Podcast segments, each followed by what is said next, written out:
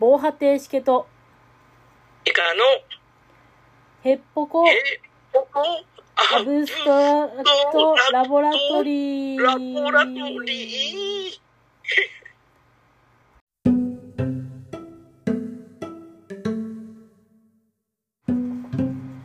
結局アブストラクトゲームって何だろうと思ってる2人がアブストラクトゲームを深掘りしたりしなかったり関係ないことを喋ったりするポッドキャストです暴走するヘッポコ防波堤しけです バイソン将棋のバイソンの動きが不憫に思われるイカですああの一マスしか動けないっていうあれですなねんかうんすごいまっすぐしか行かれへんみたいなねうんうんうん犬とか酋長さんはどこにでも行けるの にそうなんかバイソンバイソン側だとすごいなんかうんバイソンの動きが不憫になるっていうでもあれバイソン強いんですよね群れで攻めてくるからうんと圧倒的数でね頑張るからイカさん今回今日ちょっとチャレンジングなあの話題としてはい今日のテーマは古代のゲームでいきたいと思います大丈夫頑張りますちょっとねあのいろいろ一応調べてきたんですけどまあまあ足りない部分もあるとは思うんですがちょっと前にあの、えー、と私がそのアブストラクトゲームって言ったら伝統ゲームだったりとかなんか古いイメージゲームのイメージがあるみたいな話をしたんですけど、うちゃんとちょっとソースで引っ張ってこないとまずいなと思ってん、なるほど。うん。でなんかツイッターでこういろいろ募集したりしてちょっとまああれをしてたんですけど一つちょっとあのまあえーっとこうそれに当てはまるうことが書かれた文献を1個ちょっと見つけたので紹介したいなと思ってえっと「ボードゲームの金原史」っていうこれは論金銀。あそうですね、うん近代の金と現代の元を合わせて金原史うん。まあ古代じゃないじゃないかっていう感じなんですけどなんかこう、まあ、高橋さんって方が書かれた文献うん。になりますでこれホームページあホームページじゃないねインターネットで、まあ、無料で公開されててうん。私もなんか家のパソコンからすぐこう見れたんですけどでその中であのアブストラクトゲームっていうのが紹介されてるんですよでまあそのただ金原子のことなのですごく深く書かれてるわけではないんですけどうん。近代の前の古代のゲームというかうん。そういうのを、えー、と近現近世までのゲームとしてアブストラクトゲームっていうことで中世的なゲームっていうことで紹介されていますこのところ、えーこの冊子では。うん。であのどんなものがあるかって言ったらあの将棋の原型となったゲームがあるんですけど、チャンランガあちゃんとんチャトランガチャトランガ。なんか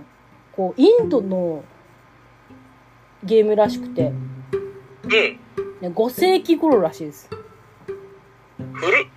古いんですよ1500年前うんうんうんうんもうチャトランガ。実際どういうゲームかみたいなのはまあなんか写真ではないくのああるのかなあ、まあ、写真とかはないんでどんなゲームかわからないんですけどでもこの将棋のうん。こうコマでえーっとそれが、まあ、ヨーロッパに渡ってあのチェスになったりうん。うん。してるよっていう話をされていてでこのこういう古いあのこの時代のものっていうのは、まあ、物こそは残っているんだけど、うん。えー、と細かいあの意味とかそういうのは残ってないっていうことを書かれていてそれをアブストラクトゲームっていう抽象ゲームでこの論文ではこうくくってるんですよ。ああ、やつ、昔のゲームあったけど、うんうん結局、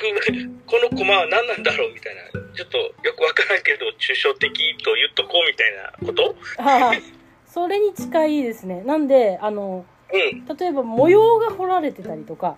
うん、人の形とかが残ってたり何ていうんですかね細かい模様もちょっと残ってるところはあるんですけどうん、でその当時は何かしらのまあ言ったらフレーバーというかこういうことっていうのがあったかもしれないんだけどまあ今には残ってなくてそのものしかないよみたいなことが書かれていてでそれを、えー、とこの論文では抽象的ゲームアブストラクトゲームとして扱っています。うん、うん。でその後なんかガチョウのゲームって言ってあのなんか課長うん、人生ゲームの元になったようなそのマスがあってこの数字があってみたいな、まあ、そういうああ、のがこう紙に印刷されて、えーとうんしょあの出てきたみたいなことが紹介されていますね。それが大体西暦あー、えっと16世紀頃らしいです。結構、その時代、頑張ってボードゲームを作られてた時代みたいなのがあるのかもしれないですね。うんうんうんそうですねそこまでは読み解けなかったんですけどうん、なんか私のイメージ的にそのアブストラクトイコール古いゲームっていうのをちょっとこうまとめてくれたというかうん、あなるほどとそしてそのなんかちょっと今後テーマ性についても話していきたいなと思ったんですけどうん。こうそこにもなんかヒントになるような考えのヒントになるようなことが書かれていてうちょっと面白いなと思って紹介しましたたん。だそのはい、はい。昔の、その、僕もあの、ボードゲームの、んえー近現代史あはい多分近代現代っていう意味かなとは思うんですけど、ざっと見てると、うんなんか、16世紀あたりのゲームとかって、はっきりしたテーマが逆にありそうな感じの、すごい書き込まれてるというか、あーうんうんうんうん。ちゃんと、こういうテーマでやってますみたいなのがはっきりしてるんだなっていうのが。うんうんだから、古いゲームも、ちゃんとそれを表現する技術がある時には、ちゃんと表現されてたんだなという、その表現できない意思とかが、そんな加工の技術がない頃の、ほんと5世紀とか、そういう時代のゲームってのはすごく抽象的なゲームだったんだろうなっていう感じはするんですけどね。うんうんうん。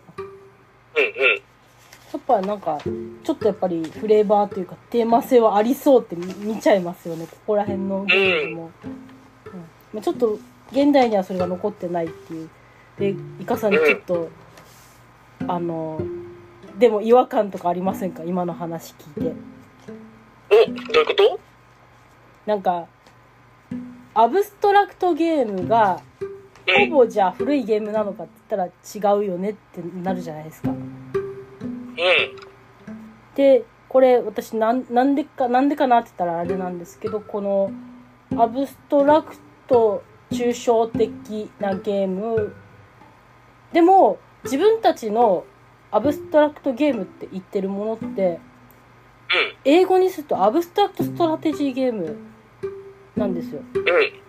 ア。んブストラクトストラテジーっていうそのストラテジーゲームの思考要素みたいなのも含めて今私たちがは喋ってるアブストラクトゲームっていうのは何だろうっていうのを考えてると私は思っててうん。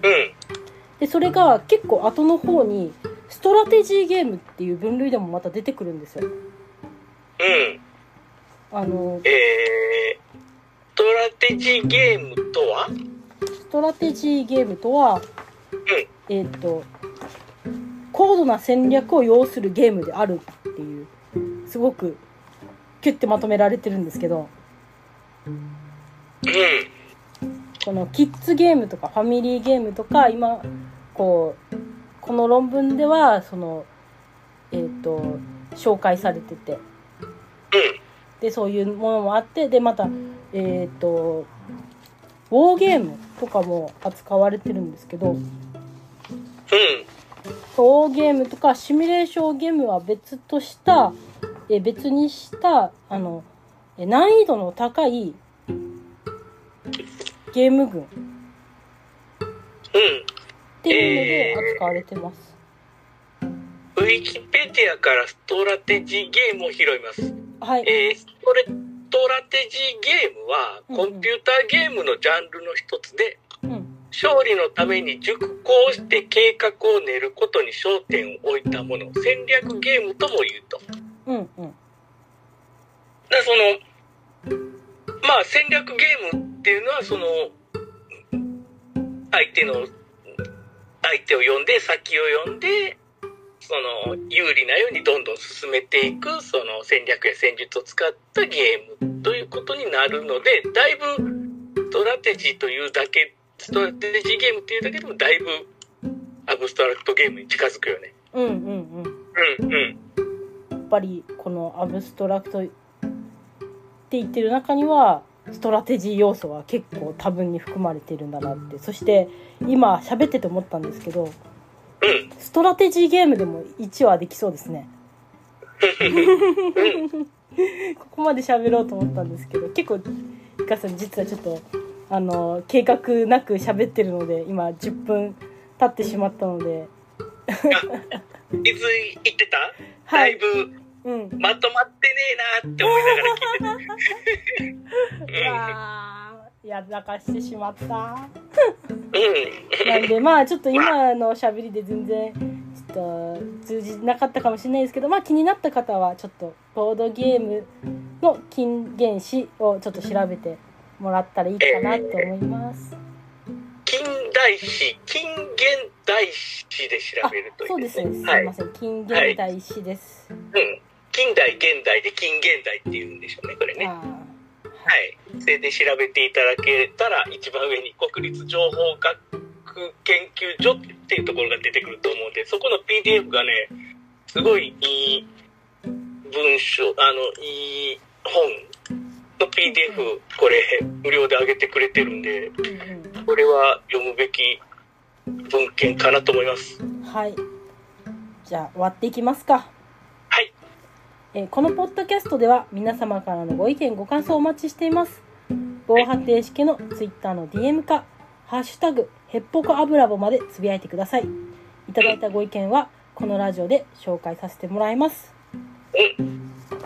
お届けしたのは防波堤式といかでした。ア次回も聞いてくださいアップアブーップアップ